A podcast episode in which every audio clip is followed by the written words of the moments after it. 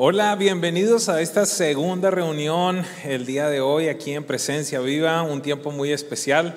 Estamos por primera vez transmitiendo desde nuestro auditorio nuevo y bueno, yo tenía un, anhelo muy especial y es que el pastor José Silva fuera la persona que predicara eh, desde este lugar y bueno, Dios pues en su soberanía permitió que coincidieran dos cosas. Número uno, que hoy fuera ese día y dos, que la primera enseñanza fuera respecto a la segunda venida de Jesús. En la primera reunión él estuvo predicando al respecto un tiempo muy especial y pues para esta segunda reunión quise aprovechar el hecho de tenerlo aquí con nosotros para hacer algunas preguntas respecto a este evento, a este tiempo. Y bueno, pastor, bienvenido. Gracias una vez más por estar con, con nosotros durante todo este tiempo. Y, y bueno, yo quisiera entrar en materia. Pastor, ¿qué ha sido eh, qué ha significado, qué ha pensado de todo este proceso de la serie que hemos venido compartiendo respecto a qué hora es. Bueno, este, primeramente el agradecimiento contigo como Aribel por estar aquí presente en esta primera reunión. es fantástico y es histórico.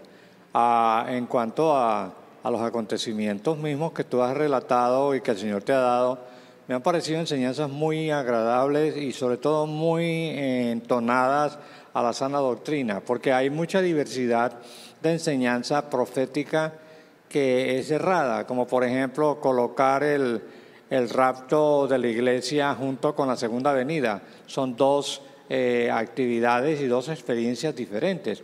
Son dos manifestaciones del Señor diferentes, una en que Él espera a la iglesia, que es su cuerpo, y Él es la cabeza, a unirse eternamente. Eso está en primera de Tesalonicenses 4, 13 al 18.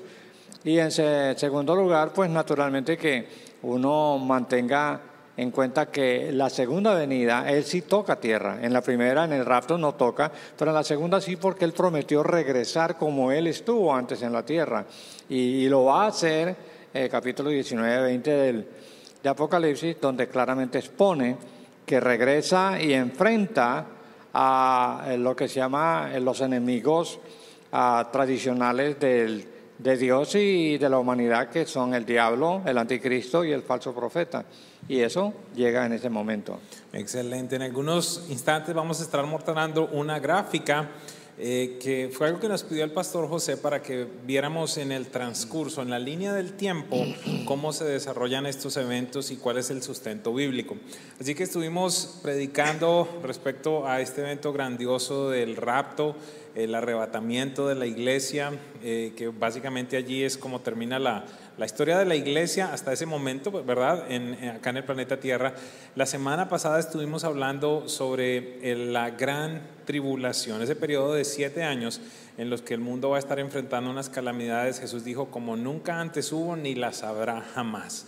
Pero, pero pastor, en el momento en el que estén las personas atravesando aquí la gran tribulación, eh, en el mismo tiempo se van a llevar a cabo las famosas bodas del Cordero, pero adicionalmente, eh, bueno, se va a llevar a cabo un evento muy particular y muy importante que es el Tribunal de Cristo. Y quisiera que habláramos respecto a eso. Segunda de Corintios 5.10 nos deja saber, ¿por qué no nos habla un poquitito qué significa eso?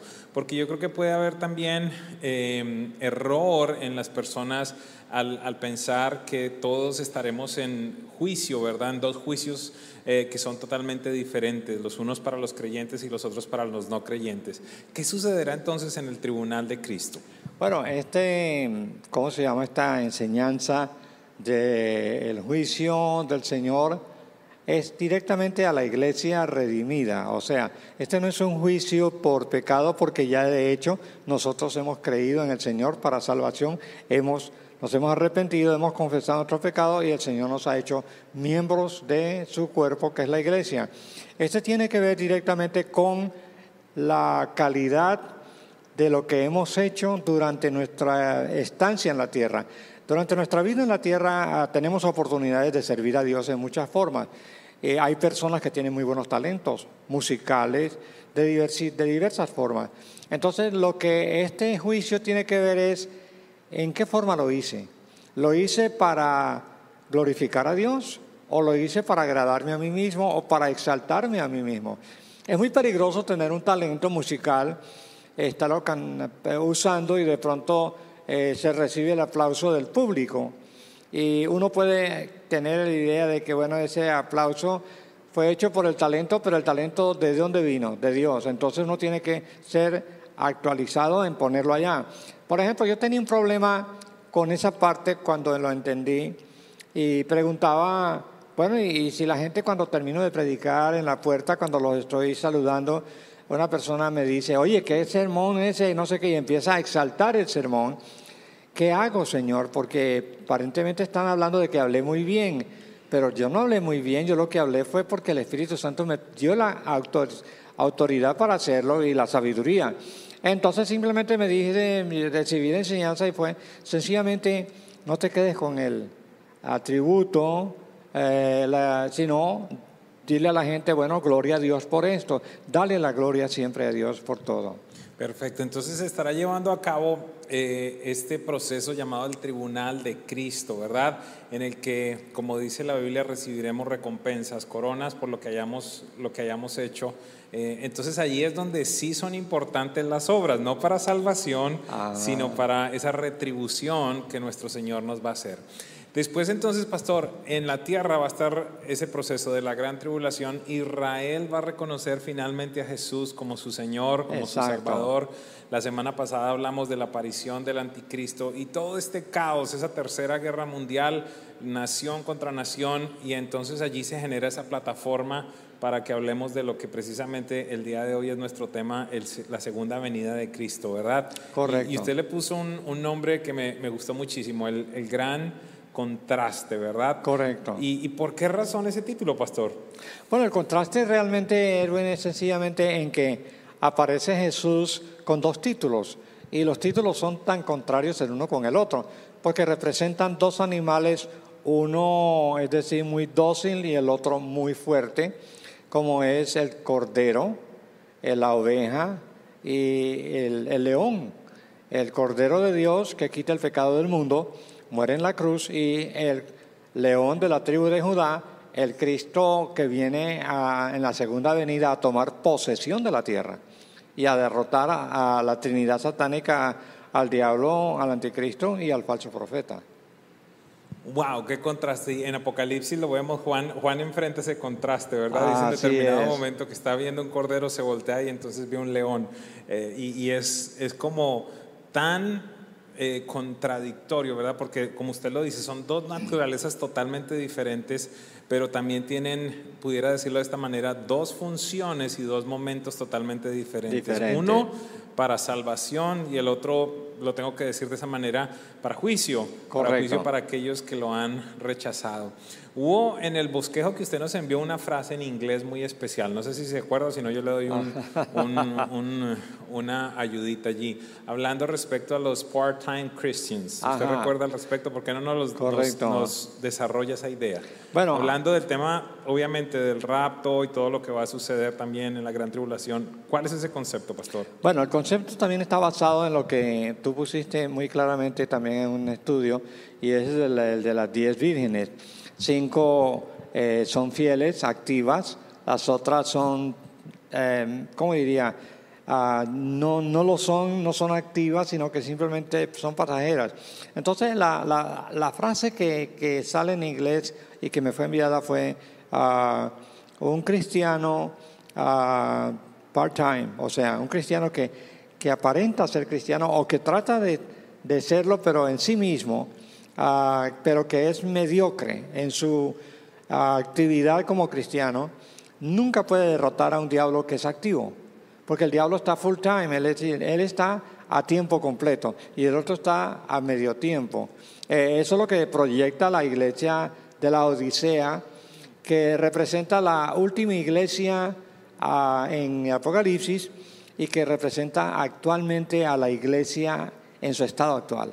O sea, este, Dios le dice este, eh, a la iglesia la Odisea que ojalá fueras fría o caliente, pero porque eres tibia te voy a vomitar de mi boca. O sea que, que Dios no, no le agrada algo que no sea completo.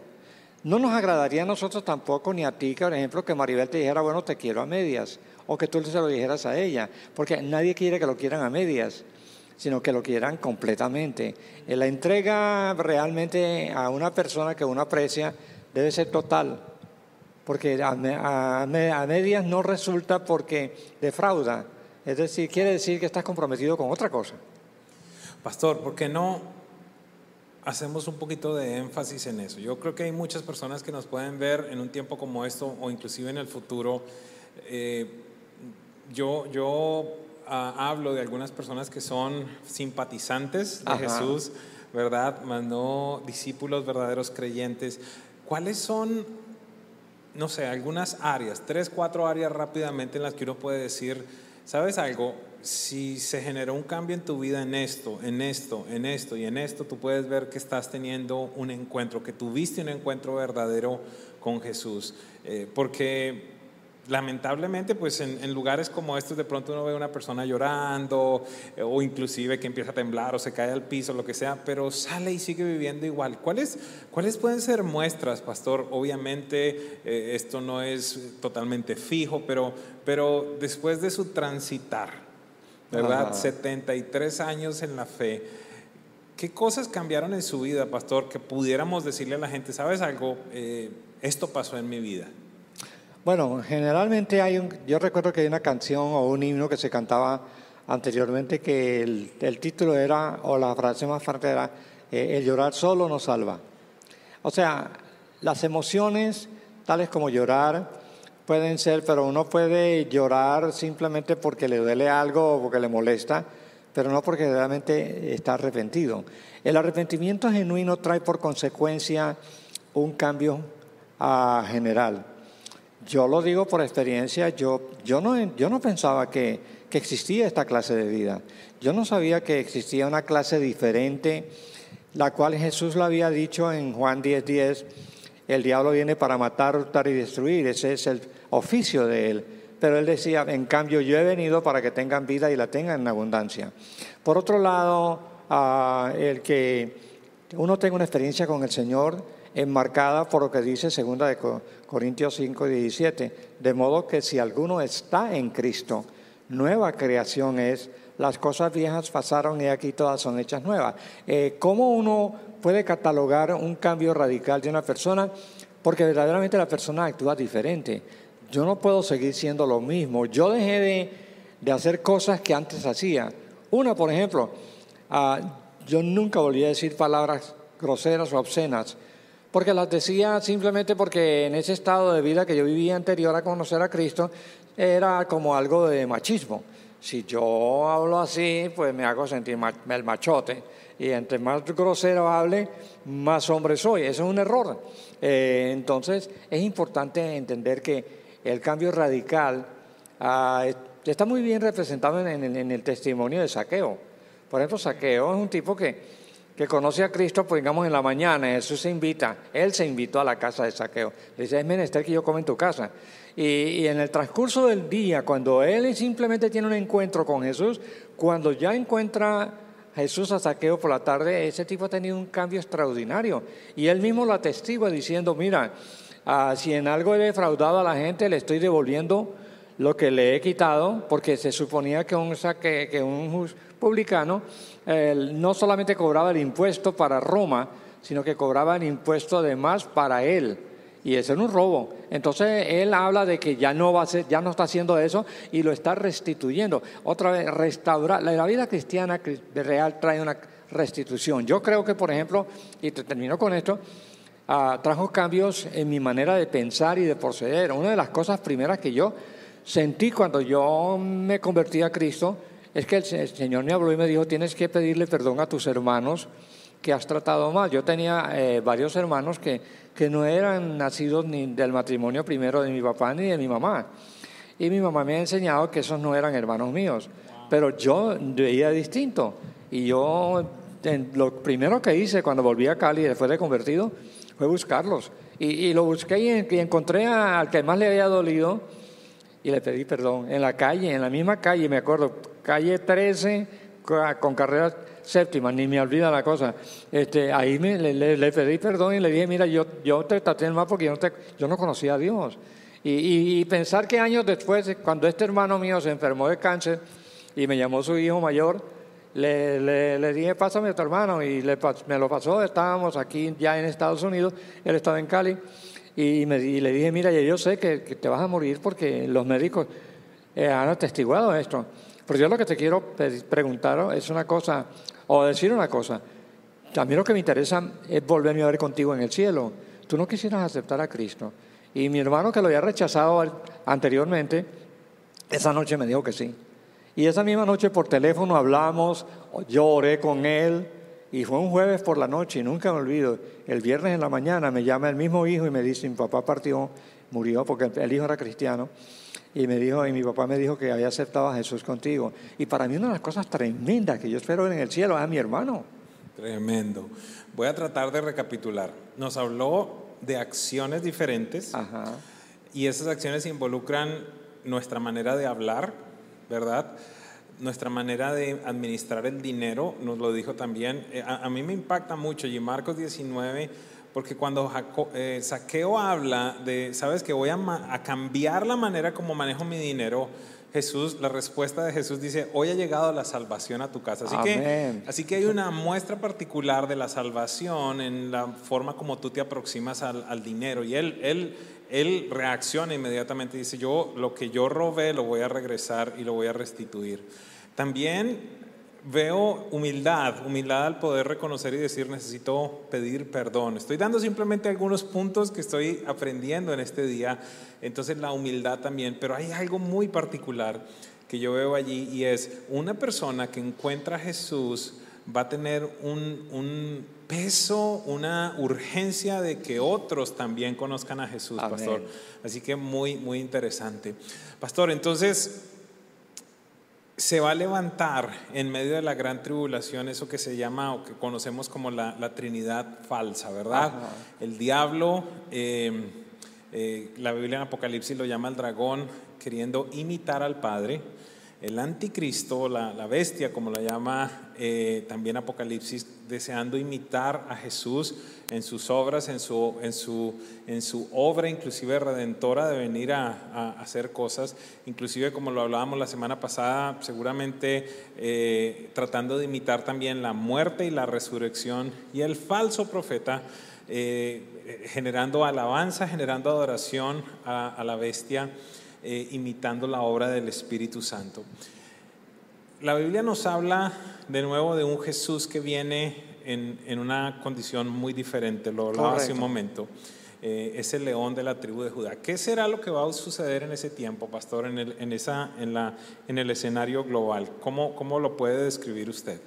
Bueno, yo creo que como la Trinidad satánica ha estado dominando la tierra durante esos siete años, particularmente los últimos tres años y medio, a ellos.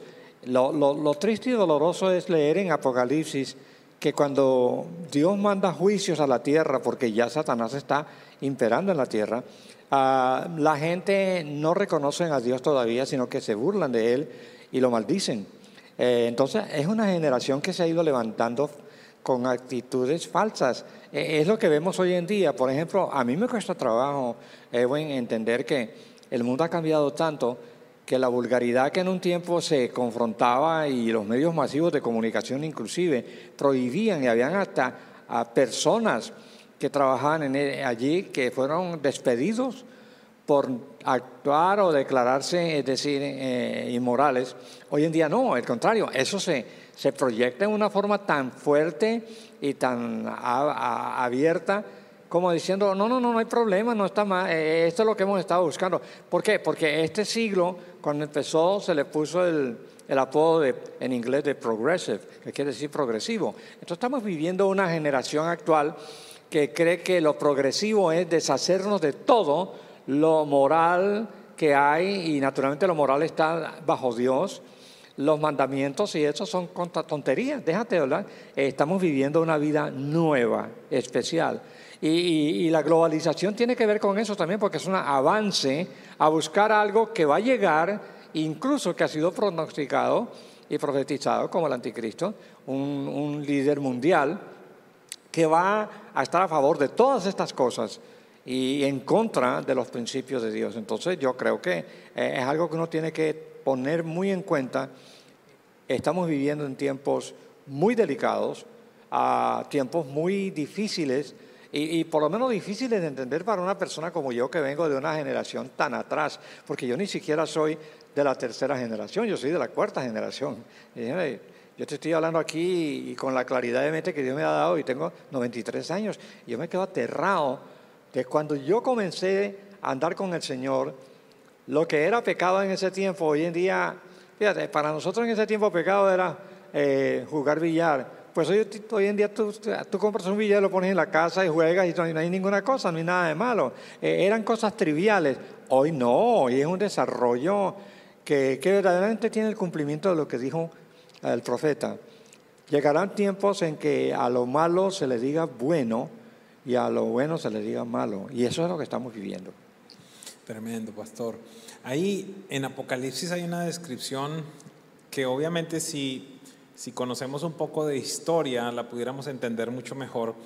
Y eh, la, la historia nos deja saber que los generales cuando llegaban de sus conquistas, si habían sido exitosos, entonces venían en un, en un caballo blanco, ¿verdad? Y la Biblia nos habla específicamente que Jesús viene en un caballo blanco, es decir, viene, viene eh, declarando que la victoria obviamente es mía. Algunas personas piensan que, que, este va a ser un proceso allí de eh, las naciones tratando de luchar contra Jesús y un tire y, un tire y afloje, pero realmente es algo que va a ser instantáneo. Dice con su soplo eh, simplemente va a exterminar todo. Y, y, algo que es súper especial es que allí nos vamos a ver, me imagino, pastor, usted en su caballo y yo en mi caballo, porque es lo que dice la Biblia. Eh, y sí, algunas personas pueden pensar, estos están hablando de ciencia ficción o de quién sabe qué cantidad de cosas. Pero una de las cosas que me ha impactado en este tiempo de una manera muy grande es que desde pequeño yo escuchaba estas prédicas y yo decía, ¿quién sabe cuándo va a ser todo esto? Pero yo, yo le tengo que ser honesto, en las últimas enseñanzas, después del domingo, casualmente el día lunes me llegan información, noticias, videos donde quedo impactado porque lo que predico no es, que yo sea pues la, el, profeta, sino que simplemente estoy hablando de la Biblia, pero lo que predico que va a suceder eh, está sucediendo. Encontramos, encontramos eh, eh, tanto testimonio de las cosas que están pasando a nivel de tecnología, eh, países, ayer por ejemplo estaba observando cómo en Suecia eh, ya hay una buena parte de la población que tiene implantes de chips en las manos. Eh, y entonces están bastante felices porque dicen ya no tenemos que tocar el dinero, ya no nos vamos a contaminar con, con los billetes, sino que simplemente ellos pasan su mano. Y, yo decía, bueno, pero la, la, Biblia dice que le pondrán una señal en la mano o en la frente. Y entonces continuaba el video y salía el presidente de esta compañía diciendo, y ahora con las situaciones que se vienen presentando respecto al COVID, entonces también hemos desarrollado un chip para que puedan, se pueda leer la temperatura y todo el estado del cuerpo. Entonces digo, wow, es, es decir, no es más una simple palabra o no es más eh, algo que cómo será, cómo pasará, sino que ya lo estamos viendo.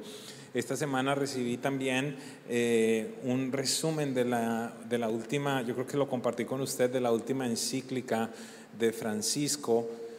Y, y yo estaba muy impactado porque en esencia es toda la plataforma de, de un gobierno mundial, de una sola religión eh, donde no hayan fronteras, pero lo estamos viendo de un líder con una influencia muy grande que está manifestando el, ecumenismo, es decir, donde básicamente él dice allí, todos somos hijos de Dios sin importar lo que creamos, es, es decir, es, son cosas que nunca se habían visto y que las estamos viviendo. Pastor, muchos pudieran pensar, bueno, es que ya el pastor tiene 93, eh, ya pues él está más al lado de allá que al lado de acá. Todo, estoy siendo muy, muy no, honesto. No, no, claro. ¿Qué nos quiere decir, pastor? ¿Cuál es ese mensaje para esas personas que pueden estar allí pensando de, no, eso es para los viejos, eso no va a pasar, o ustedes porque están metidos en la iglesia simplemente... Hoy Dios nos da la plataforma para que esto llegue a, a cualquier lugar. ¿Cuál sería ese mensaje, pastor? ¿Qué, qué, qué decirle a, los jóvenes? ¿Qué decirle a los padres? ¿Qué decirle a la gente que simplemente está viviendo sin tener en cuenta lo que la palabra de Dios nos dice? Bueno, yo creo, este, Edwin, claramente que una de las características que uno tiene que tomar es esta. Dios es Dios, lo creamos o no lo creamos. Un incrédulo no deshace a Dios. Uno que no cree en el sol no acaba con el sol. Dios es omnipotente, omnipresente y sin embargo es un Dios que ante todo es amor y es misericordioso. Me duele mucho pensar que personas que que no quieran creer en Dios o en los principios de Dios tengan que confrontar el final de la historia para ellos y para todos nosotros. Porque la Biblia habla de que todo ser humano que viene a este mundo tiene ya la eternidad metida dentro. ¿Cómo lo sabemos? Porque en el libro de Génesis, capítulo 2, ah, Dios habla de, de, de la creación del ser humano. Y lo dice en estas formas, se cree que Moisés fue el que escribió el libro de Génesis y dice claramente, Jehová Dios hizo al hombre del polvo de la tierra. O sea, tomó polvo, ah, hizo una figura, un muñeco, y ahí estaba una persona, un cuerpo, como un cuerpo cuando, cuando uno va a un entierro y es un cadáver. Es un cuerpo, pero no hay vida. ¿Cuándo hubo vida en, ese ser que Dios creó? Cuando dice en el mismo versículo, y Jehová Dios sopló en él aliento de vida. O sea, en ese momento Dios transmite de lo suyo, de la eternidad suya, al ser humano. Entonces el ser humano, entonces fue cuando Adán se, movió. ¿Por qué? Porque entró en él el, el alma y el espíritu. Ok, entonces cuando el ser humano se va, ¿qué es lo que sucede? regularmente dicen, exhaló el último suspiro. O sea, se salió el alma, se salió el espíritu. ¿A dónde va el ser humano cuando muere? Cuando uno está en Cristo Jesús, la seguridad de las promesas de Dios es que estar ausente de este cuerpo, o sea, morir, es estar presente con Dios. Instantáneamente no es un viaje interplanetario por Venus, por Marte y llegamos finalmente al cielo, no, es instantáneamente aquí y allá.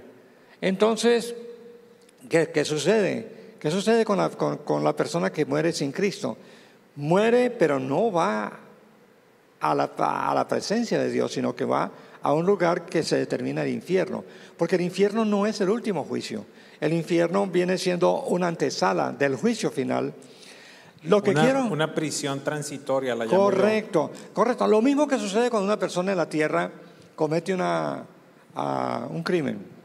Cuando una persona comete un crimen o un agravio contra la ley, sencillamente no va a la penitenciaría, primero va a la cárcel.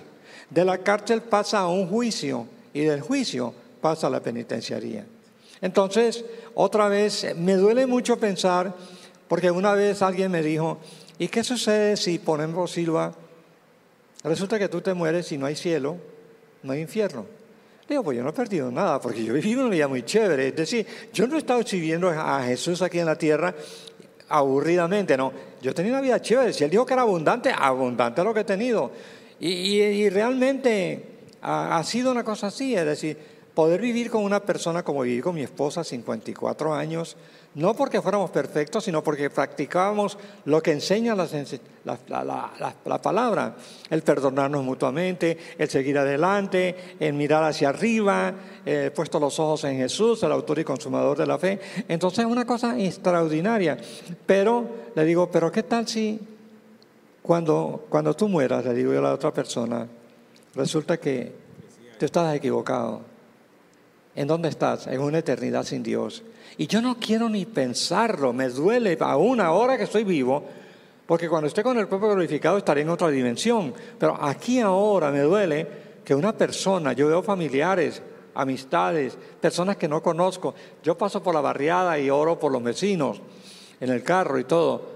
Porque a veces no nos puede alcanzar en ese sentido, no puedo hablar con ellos, no tengo la oportunidad. Entonces me pongo a pensar, ¿qué será de estas personas? Esta cantidad de gente que aquí se burlaron, aquí se rieron, aquí pusieron a Dios atrás y ahora se encontraron con que nos lleva eso a la, a la enseñanza de Jesús sobre el rico y Lázaro, ¿te acuerdas? Se muere el rico que no le paraba ni bolas al pordiosero de Lázaro que estaba a la puerta de su casa. Dice que el tipo trataba de comerse hasta lo, lo, que, lo que le sobraba y más bien se lo tiraban a los perros. Murieron los dos, el rico y el Lázaro. Y dice, y el rico fue a parar al infierno. Y, este, y está hablando Jesús, y eso no es una parábola, está hablando de una historia. Y dice, y el rico murió y fue al infierno. Y, el, Lázaro también fue y fue a recibir una recompensa. Ahora, hay que tener cuidado. Lázaro no fue al, seno de Abraham porque era pobre, porque muchas veces, ah, entonces si uno es pobre, la tiene ganada. No, no, no, aquí no es eso. Hay gente rica en la tierra que se han convertido y pobres que nos convertimos. Todos hemos pecado, estamos destituidos. Lo único que nos salva se llama Jesús. Lo que es más, aprovecho para decir esto, y yo creo que tú estás de acuerdo. No nos salva ninguna religión, por buena, ni la católica, ni la evangélica, ni la budista, ni la musulmana, lo que sea. Aquí no hay religión que salve. El que salva es una persona que vivió en la tierra, tomó nuestros pecados, se llama Jesús, y él mismo lo dice en Juan 14, 6. Yo soy el camino, no uno de los caminos, una de las religiones. Yo soy la vida, la verdadera vida que uno llega a vivir cuando tú miras al prójimo ya como a una persona, incluso dice Pablo, superior a ti mismo, quieres ayudarlo. ¿Por qué, ¿Por tú sientes ese deseo de compartir con los demás el mensaje? Porque tú quieres que ellos tengan lo mismo que tú tienes. Y entonces dice, yo soy el camino, la verdad y la vida. Nadie, y eso está clarito, nadie viene al Padre sino por mí. Bueno, y de eso se trata todo lo que nosotros tratamos de hacer, de compartir con cada persona ese plan eterno de salvación. La Biblia lo resume de una manera ejemplar, evidentemente como solo el Espíritu Santo lo puede hacer. De tal manera amó Dios al mundo que dio a su único Hijo para que todo aquel que en Él crea no se pierda, sino que tenga vida eterna. ¿Qué es la vida eterna? Pues precisamente como el pastor nos lo acaba de decir, es no estar separados de Dios. ¿Cuál es tu condición? ¿Qué es lo que estás viviendo? En tanto estemos aquí, aún hay oportunidad para arrepentirnos y para empezar a relacionarnos de manera adecuada con Jesús. ¿Qué significa relacionarnos de manera adecuada? Pues simplemente no tener un concepto de Jesús, de un líder religioso, de un profeta, de, de un gran maestro. Él no nació para eso. Jesús le contestó, Jesús le dijo algo a Pilato muy interesante. He nacido para ser rey, para eso he venido al mundo. Si tú nunca has tomado una decisión personal por Jesús, yo quiero pedirte que me acompañes en una oración muy breve, que será la oración más importante que harás en toda tu vida. Si estás de acuerdo, si deseas tomar esa decisión en este día, por favor repite después de mí. Padre Celestial, en este día te doy gracias por permitirme entender que Jesús es tu Hijo, que vino a la tierra, murió y resucitó. Y en este día yo lo reconozco como mi Señor y como mi Salvador. Pido perdón por mis pecados, me arrepiento y te doy gracias por darme una nueva vida. Amén. Te felicito, esta es la decisión más importante que has tomado en toda tu vida. En este mismo momento se encuentran personas allí en Facebook y en YouTube y están colocando un enlace para una sala privada en Zoom. Hay alguien que quiere orar contigo y orar por ti. Y si acaso tú ves esta enseñanza, este video más adelante, puedes escribirnos a oración Les bendigo, pastor, gracias una vez más por acompañarnos y le pedimos a Dios que les acompañe, que les guarde, que les proteja y que sean sorprendidos en este tiempo por venir. Dios les guarde, Dios les bendiga. Y ahora los niños pueden también ir al canal de PV Kids para disfrutar de todo lo que se ha preparado para Splash 2020. Bendiciones. Gracias ti. Hola, soy Daniel Calvetti. Hola, soy Cristín de Clario y quiero invitarte a que seas parte de la conferencia Sobrenatural bajo el lema Resurgir. Del 12 al 15 de noviembre. Hago un llamado a todo el pastorado, a todos los líderes, a que sean parte de este tiempo. Hablemos del poder de la adoración abramos nuestros corazones y conectemos a la gente con la presencia de nuestro Padre Celestial. Tenemos temas de adoración, de liderazgo que bendecirán tu vida y queremos que estés allí con nosotros.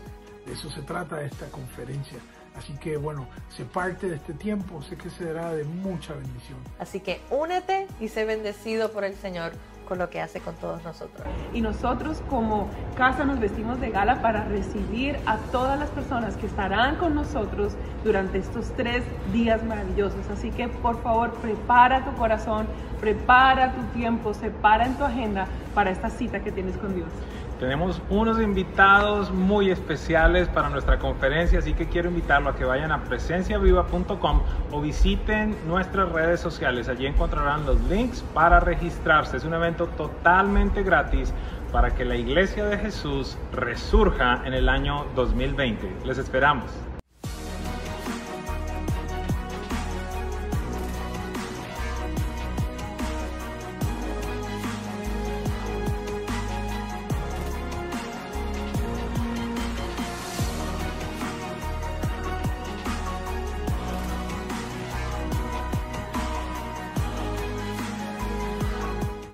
Hola.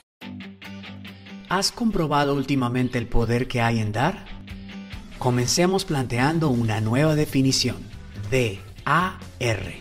Demostraciones amorosas ante la respuesta de Dios.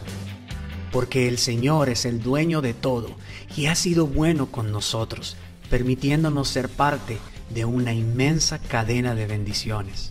Gracias por dar. Para hacer tus donaciones vía Cele escribe cele@presenciaviva.com. En nuestra aplicación, dale tap a donaciones. Por mensaje de texto, envíalo con la palabra presencia viva al 77977 y sigue las instrucciones.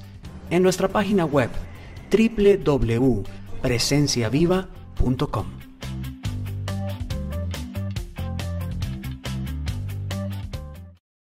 Hola, soy Daniel Calvetti. Hola, soy Cristín de Clario y quiero invitarte a que seas parte de la conferencia Sobrenatural bajo el lema Resurgir. Del 12 al 15 de noviembre. Hago un llamado a todo el pastorado, a todos los líderes, a que sean parte de este tiempo. Hablemos del poder de la adoración abramos nuestros corazones y conectemos a la gente con la presencia de nuestro Padre Celestial. Tenemos temas de adoración, de liderazgo que bendecirán tu vida y queremos que estés allí con nosotros. De eso se trata esta conferencia. Así que bueno, se parte de este tiempo, sé que será de mucha bendición. Así que únete y sé bendecido por el Señor con lo que hace con todos nosotros. Y nosotros como casa nos vestimos de gala para recibir a todas las personas que estarán con nosotros durante estos tres días maravillosos. Así que por favor prepara tu corazón, prepara tu tiempo, separa en tu agenda para esta cita que tienes con Dios. Tenemos unos invitados muy especiales para nuestra conferencia, así que quiero invitarlo a que vayan a presenciaviva.com o visiten nuestras redes sociales. Allí encontrarán los links para registrarse. Es un evento totalmente gratis para que la Iglesia de Jesús resurja en el año 2020. Les esperamos.